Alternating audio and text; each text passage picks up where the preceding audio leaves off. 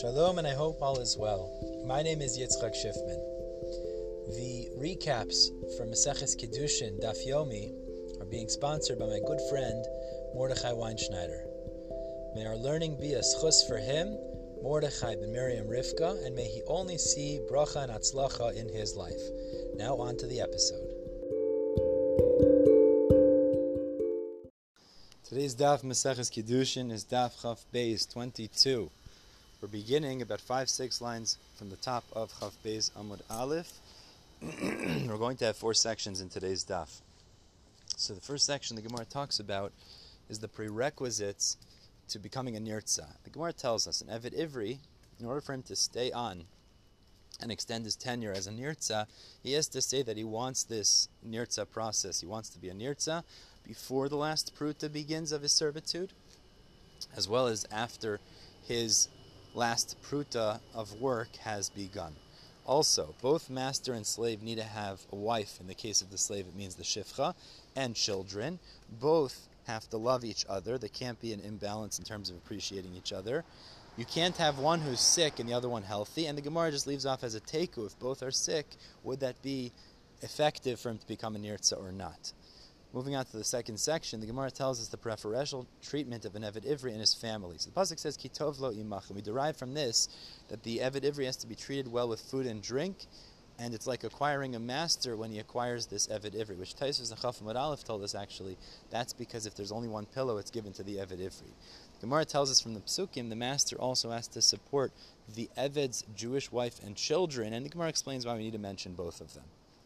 Moving on to Chaf Beis Mud now. The Gemara tells us where was this procedure done. So the Psukim teach us that they would place the ear of the Evid Ivri at, at a standing door, means an upright door, not one that's detached from its frame, and they would pierce through the ear till it reaches the door. And the Gemara explains the symbolism of the ear and the door are similar, or the lintel, is because they both heard at Har Sinai, or the door and the lintel in, in, in Eretz Mitzrayim, when Hashem skipped over, Ki b'nei Yisrael avadim, that Hashem was emphasizing, the Jewish people are my children, my nation, my slaves, and by going and acquiring a human master, it's a slap in the face of Hashem.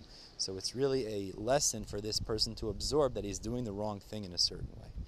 Okay, moving on now on uh, Chaf Beis, we're moving on to the next Mishnah talking Chaf Beis Beis, we're moving on to the next Mishnah, discussing now the acquisitions and freeing methods of an Evid Kanani. We'll bring sources and additional ways the Evid Kanani is freed in the Gemara.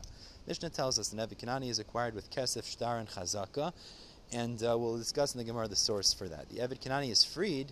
Now there's a machlokas. Reb Meir says it's Kesef given by others, Shtar given directly to him. The Chachamim say we understand the Mishnah Kipshuto, is it's kesef from himself, but it has to be that the money was given to him to give to his master by others, and shtar would be through other people. We'll discuss that that machlokas later in the Gemara. We'll see it's actually three shitas and not two. Now the Gemara shows us the three acquisitions of the Mishnah, Kesef, Shtar, and Chazak, are deduced because there's a hekish, the Isnachaltim Asam Lareshes Achuza, between land and Avadim, and land is acquired in those three ways, as we'll learn later in the Masechta. So Evid Kanani is also. The Brisa adds that an Evid Kanani is also acquired through Chalipin, and Shmuel adds that he's also acquired through Meshicha, which is pulling. Now it's specifically pulling physically, not calling his name and having him come towards you, because when he would come towards you, unlike an animal, it's a daita dinafshe, he's moving on his own accord, not acquiescing necessarily to the master's demand. Unlike an animal or an evid katan, for that matter, who don't have das, calling is a sufficient form of meshicha.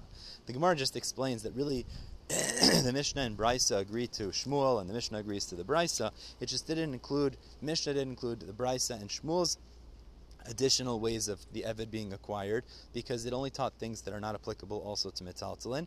And the Brisa was discussing metaltalin and kark all, things that are also usable for metaltalin and kark acquisitions, so therefore it didn't teach Meshicha.